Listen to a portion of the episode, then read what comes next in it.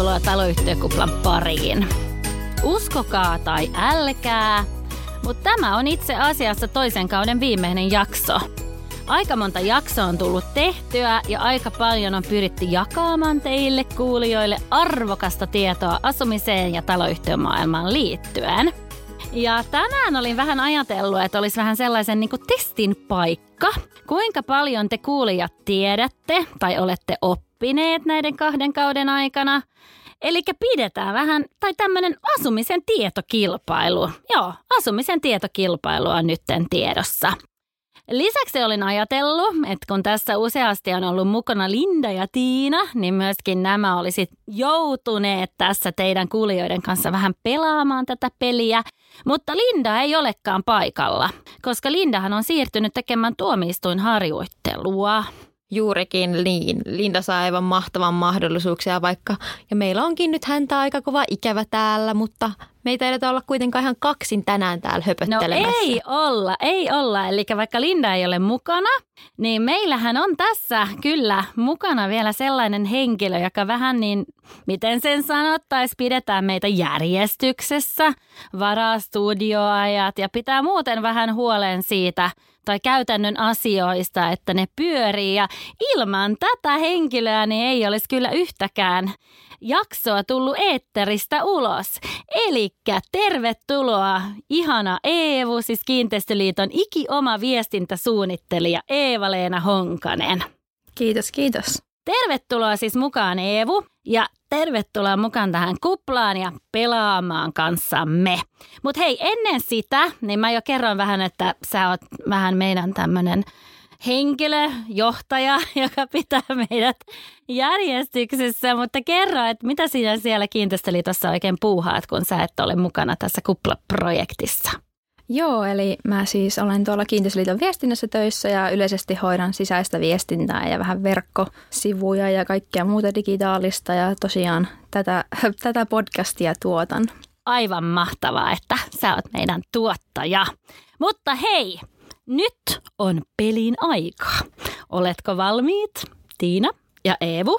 Kyllä. Mm, kyllä. Sitten mennään. Toivottavasti te kuulijatkin olette valmiina. Aloitetaan korjaus- ja kunnossapito vastuusta ja osakkaan muutostyöoikeudesta.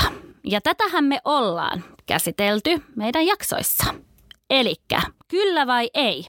Pitääkö tapetoinnista tai maalauksesta ilmoittaa taloyhtiölle? Eli kun osakas alkaa ne tekemään itse omassa kämpässä, pitääkö ilmoittaa? No nyt heitit helpon, että tälleen ei-juristikin osaa heti sanoa, että ei tarvi. Että itsekin aika uutena osakkeenomistajana, niin olen, olen vastikään maalannut kotona ja ei siitä tosiaan tarvinnut ilmoittaa. Oikein, oikein hyvä alku, Eevu. Tuli kymmenen pistettä tai täydet pisteet. Ja muistutukseksi ilmoittaa tarvitsee silloin, kun työn lopputulos voi vaikuttaa rakennuksen tai muiden huoneiston käyttämiseen. Ja sitähän tämä tapetointi ja maalaaminen ei tee. Mutta hei Eevu, vielä lisäkysymys. Riittääkö ilmoitukseksi soitto isännöitsijälle? Ei taida riittää, että saan sitä soitella, mutta kirjallisesti pitää ilmoittaa. Juuri näin. Oletpa sinä Eevo kuunnellut meitä, etkä vaan ole pitänyt meitä ojennuksessa. Mutta otetaan jo seuraava kysymys.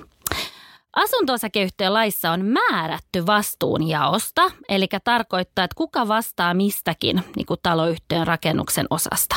Vastaako taloyhtiö tai osakas? Ja tästä siis löytyy määräys laissa. Mutta voiko taloyhtiö poiketa lainmukaisesta vastuunjaosta? Nyt sä pistät kyllä Kristel helppoja. Kyllähän tähän vastaus on, että voi. Oikein, totta. Mutta kerroppa Tiina vielä lakimiehenä, miten tämä tehdään. Tämä poikkeaminen edellyttää yhtiön nimenomaista päätöstä siitä asiasta. Et käytännössähän kysymys on usein sitä yhtiöjärjestykseen otetusta kunnossapitovastuumääräyksestä, josta se vastuujaosta poikkeaminen tulee niin kuin ilmasta niin täsmällisesti, että se on ymmärrettävissä ja luettavissa siitä niin kuin kerralla, että millä tavoin siitä on poikettu sitä vastuujaosta. Ja jos se ei ole tarpeeksi täsmällinen se kunnossapitovastuumääräys, niin silloinhan mennään sen lain mukaisesti. Ja miten tällainen kunnossapitovastuumääräys sit otetaan sinne yhtiöjärjestykseen, niin sehän edellyttää hän yhtiökokouksessa sitä määräenemmistöpäätöstä. Jebolis, näinhän se menee.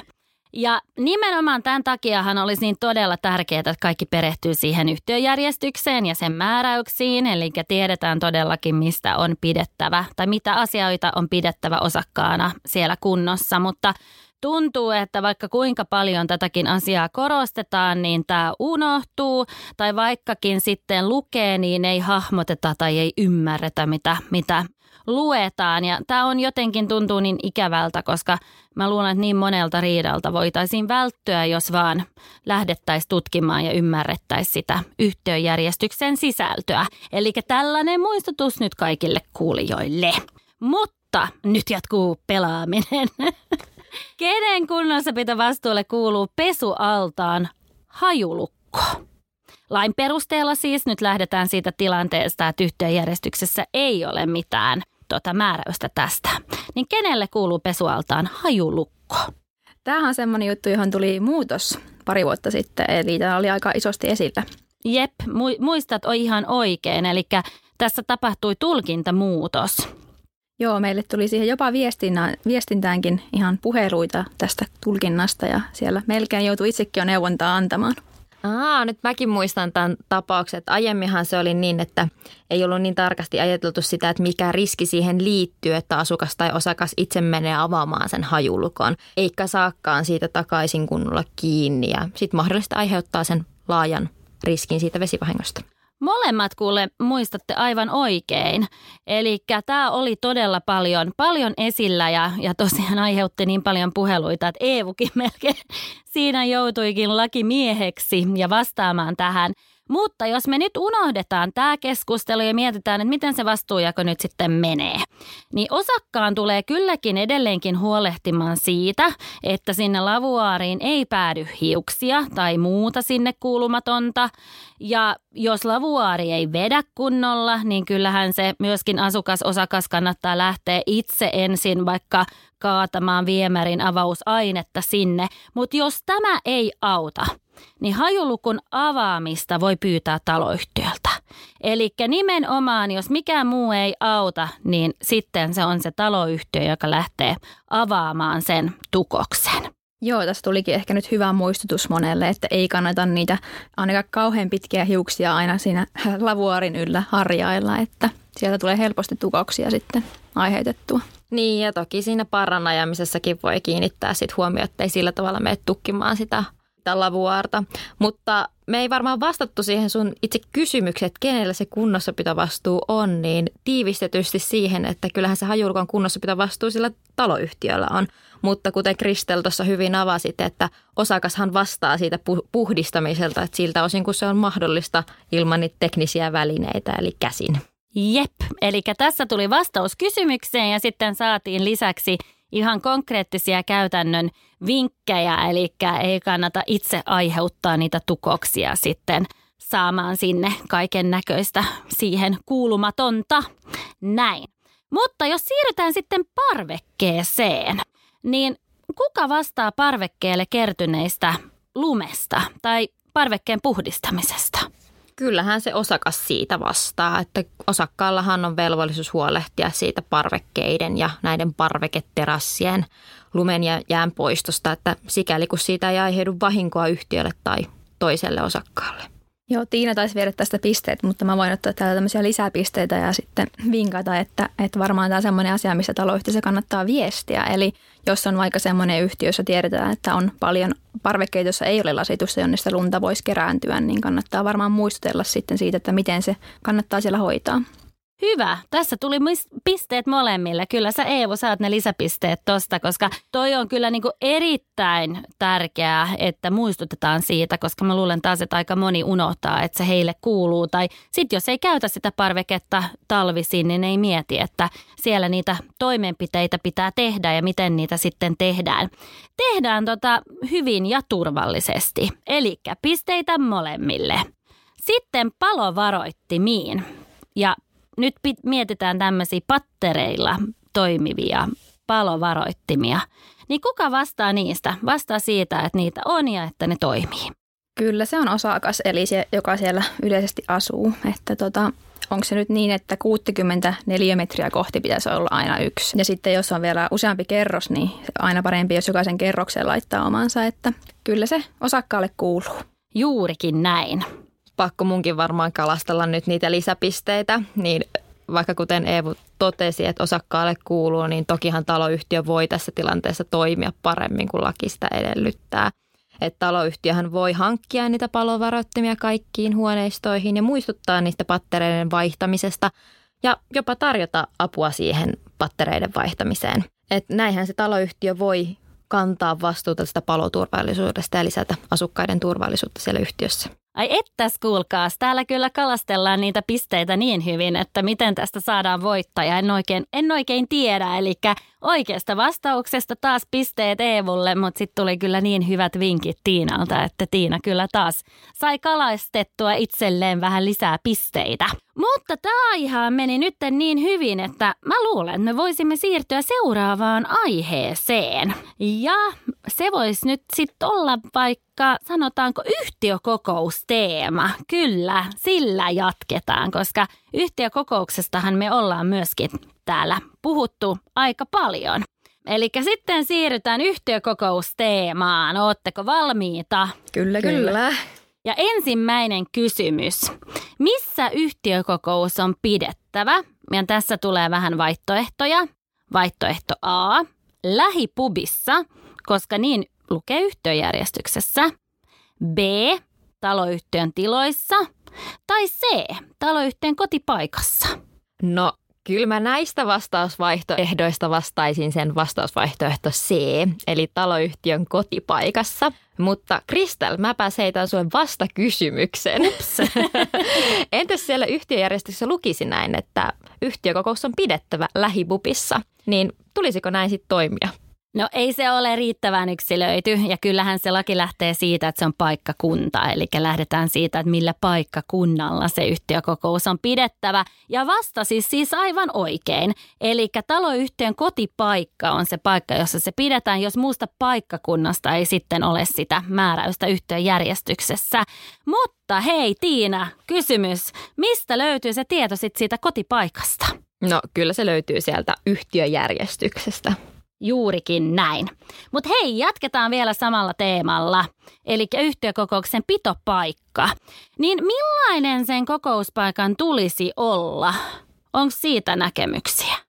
No kyllä tälle ei-lakimiehellekin tulee mieleen, että sen pitää olla semmoinen siihen tarkoitukseen sopiva, eli jos on isompi yhtiö, niin isompi tila ja pienemmälle yhtiölle voi olla pienempi tila. Tästähän löytyy muuten myös ihan oikeuskäytäntöäkin. Että erässä tapauksessahan taloyhtiö oli päättänyt pitää yhtiökokouksen siellä yhtiön kellaritiloissa sijaitsevassa kuivaushuoneessa. Ja osakkeenomistaja sitten moitti tätä päätöstä sillä perusteella, että siinä oli vaikea kulkuyhteys, eikä se täyttänyt lain edellytyksiä soveliaasta tilasta.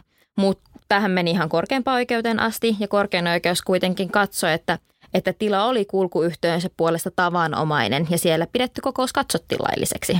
Toi on hyvä, hyvä pointti, että taloyhtiö kyllä aika vapaasti sen tilansa saa valita ja, ja kellarissakin saadaan pitää, mutta pakko tässä vaiheessa kertoa niin kuin omasta kokemuksesta. Olin tai osallistuin yhtiökokoukseen, jossa oli todellakin niin pienessä tilassa, että me oltiin kuin sillit purkissa.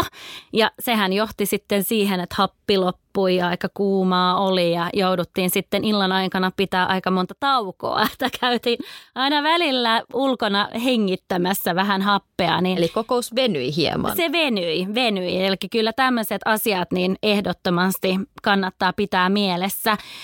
Ja muuten tässä vielä, kun puhutaan yhtiökokouksen pitopaikasta, että tuli vieläkin mieleen tämä korona-aika. Eli nyt sitten hän on käynyt niin, että on siirretty tai pidetty niitä yhtiökokouksia siellä ulkonakin. Onko sinulla siihen, Tiina, jotain näkemystä? Onko se ok? No kyllä mä katsoisin, että jos se yhtiön piha on esimerkiksi, että yhtiöllä on oma piha, missä se voidaan pitää, niin kyllä se voitaisiin siellä pitää sitten se yhtiökokous. Ja ehkä sääolosuhteet no, huomioiden. Sääolosuhteet. Joo, jos tulee rankka sade, niin se voi olla, että... Joku katos kannattaisi järjestää. kyllä, juurikin näin. Mutta hei, nyt me ollaan puhuttu ihan riittävästi tästä paikasta, mutta jos lähdetään siitä liikkeelle, että mistä edes tietää, missä se paikka on, niin sehän tulee sitä kutsusta – Ja nyt mä oon seurannut näitä keskustelupalstoja viime aikana ja siellä on käyty aikamoista keskustelua siitä, että kutsu on saatu aika myöhään, eli viikkoa ennen kokousta. Onko tämä ok? Tämä on tosi tyypillinen kysymys ja kyllähän se on ok, että lakihan lähtee siitä, että yhtiökokouskutsu on toimitettava osakkaille viimeistään kaksi viikkoa ja aikaisitaan kaksi kuukautta ennen sitä kokousta. Ja tällä kokouskutsun toimittamisellahan tarkoitetaan sitä, sitä kutsun lähettämistä, eikä sillä ole merkitystä, että milloin se kutsu on, on, on niin osakkaan saatavana. Eli jos se lähetään postitse ja posti, posti on myöhässä, niin se voi tulla viikkoa aikaisemmin. Tässä on nyt hyvä muistaa se, että minkä takia tota, sähköposti on, tekee elämästä joskus helpompaa, että, että se tulee paljon nopeammin perille sinne sähköiseen postilaatikkoon, entä, entä tota, sinne fyysiseen postilaatikkoon, että voi saada tiedon heti, kun isännöitsijä vaan sen sieltä lähettää. Sellainen hyvä vinkki saatiin sieltä ja tämä on itse asiassa tällä hetkellä ollut aika suosittu. Tai muistan tuossa pari vuotta sitten siitä, taisi olla niin, että postikin lakkoili ja silloin tuli kyllä tämä trendi ihan näkyviin, että toi sähköposti on, on aika, aika hyvä. Mutta kutsut on lähetetty, osakkaat on saanut niitä, tiedetään se kokouspaikka, niin siirrytään nyt seuraavaksi päätöksentekoon. Tai hei, vielä sellainen kysymys. Kuinka monta osakasta pitää olla läsnä yhtiökokouksessa, että yhtiökokous on päätösvaltainen? Pitääkö olla A kolme osakasta tai B riittääkö jopa yksi tai tarvitaanko enemmistö osakekannasta?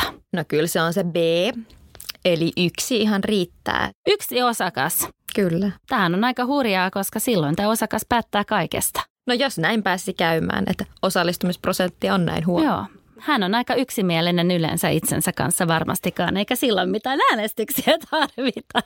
Tämmöinen pieni heitto, tai näin hän voisi ainakin olettaa. Mutta useinhan sitten, jos on useampi, voidaan joutua äänestämään, eli silloinhan voidaan olla asioista eri mieltä. Voiko osakas vaatia yhtiökokouksessa suljettua lippuäänestystä? Nyt jos ajatellaan taas tämä korona-aika ja että tämmöiset etäkokouksetkin on yleistyneet, niin ainakin jos osa on siellä Teamsissa ja osa on paikalla, niin ainakin suljettu lippuäänestys voi olla vähän hankalaa järjestää. Mitä vastaatte tähän? Onko pakko järjestää suljettu lippuäänestys? No tässähän menee moni sekaisin varmaan ihan sen takia, että suomalaisille on tuttu tämmöinen suljettu lippuäänestys. Asunto-osakeyhtiölaissa ei ole kuitenkaan minkäänlaista määräystä äänestystavasta, joten osakkaalla ei ole niin kuin ehdotonta oikeutta vaatia sitä suljettua lippuäänestystä. Toki yhtiökokous voi enemmistöllä päättää äänestysmenettelystä, jota siellä yhtiökokous sitten käytetään. Tämä on erittäin hyvä, hyvä korostaa, tai just tämä sun vastaus, että se ei ole pakko järjestää, koska mulla on vähän just tämmöinen samanlainen tunne, että me suomalaiset, me ollaan niin tottuneet käymään siellä äänestämässä ja vaalisalaisuus on säilytettävä ja kaikki tämmöiset periaatteet on mielessä, mutta näinhän ei taloyhtiössä ole, eli se ei ole mikään pakko. Ja useinhan on taas täysin niin kuin hyvä tai ehkä parempi vaihtoehto järjestää äänestys niin sanotusti avoimena, koska silloinhan on mahdollista tai helpompi jälkikäteen selvittää, että miten on äänestetty. Eli voidaan sitten osoittaa tai osakas voi osoittaa, että on selvästi ollut eri mieltä jostain päätöksestä ja hän voi käyttää sitten hänelle kuuluvaa moiteoikeutta.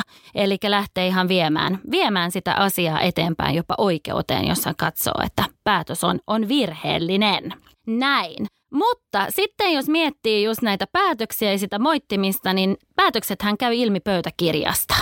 Ja mä luulen, että nyt on tullut viimeisen kysymyksen aika. Kumpi teistä ehtii nyt sitten? Mutta ennen kuin, ennen kuin hyppää tästä asiasta toiseen, niin mä nyt heitän sulle vastakysymyksen, että, että mitäskö nyt kun on siirrytty aika paljon nyt tähän, että on etäkokouksia tai ainakin osittain etäkokouksia, niin miten se sitten se äänestys hoidetaan? Hei Eevu, tosi hyvä, että sä nostit ton esille, koska sitä kysytään koko ajan, että miten äänestetään. Niin kyllä mä silloin sanisin tai lähtisin siitä niin sanotusta huutoäänestyksestä.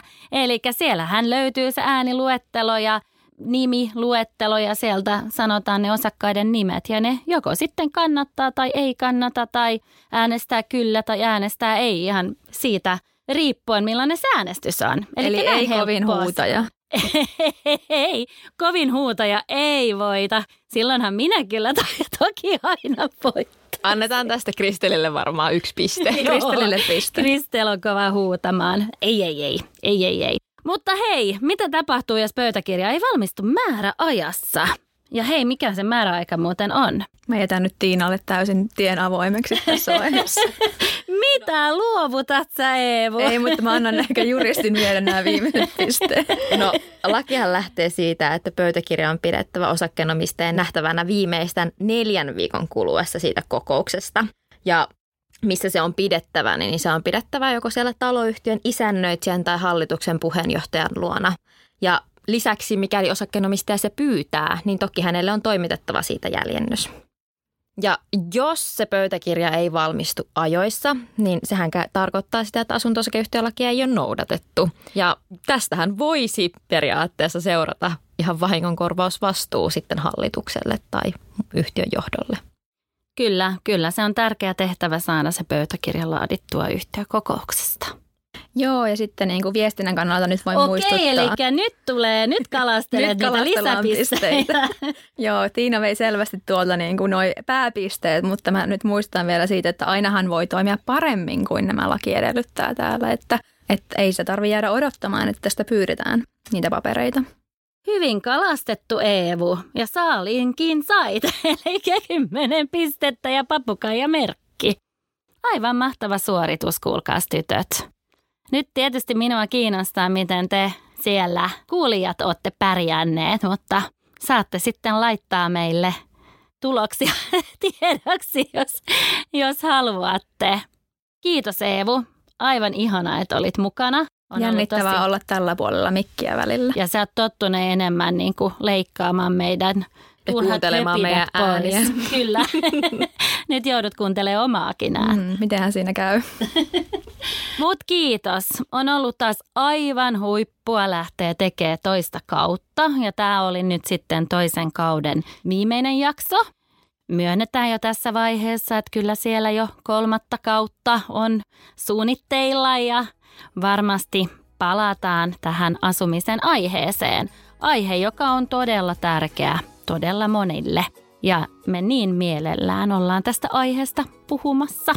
Ja varmaan otetaan myös aihe toiveita vasta. Otetaan, ehdottomasti otetaan, kyllä. Mutta nyt pikku tauko, kun me suunnitellaan seuraavia ja kyllä me sitten taas vinkaamme teille, kun pääsette meidän uudet jaksot kuuntelemaan. Heippati hei! Moi moi! moi, moi.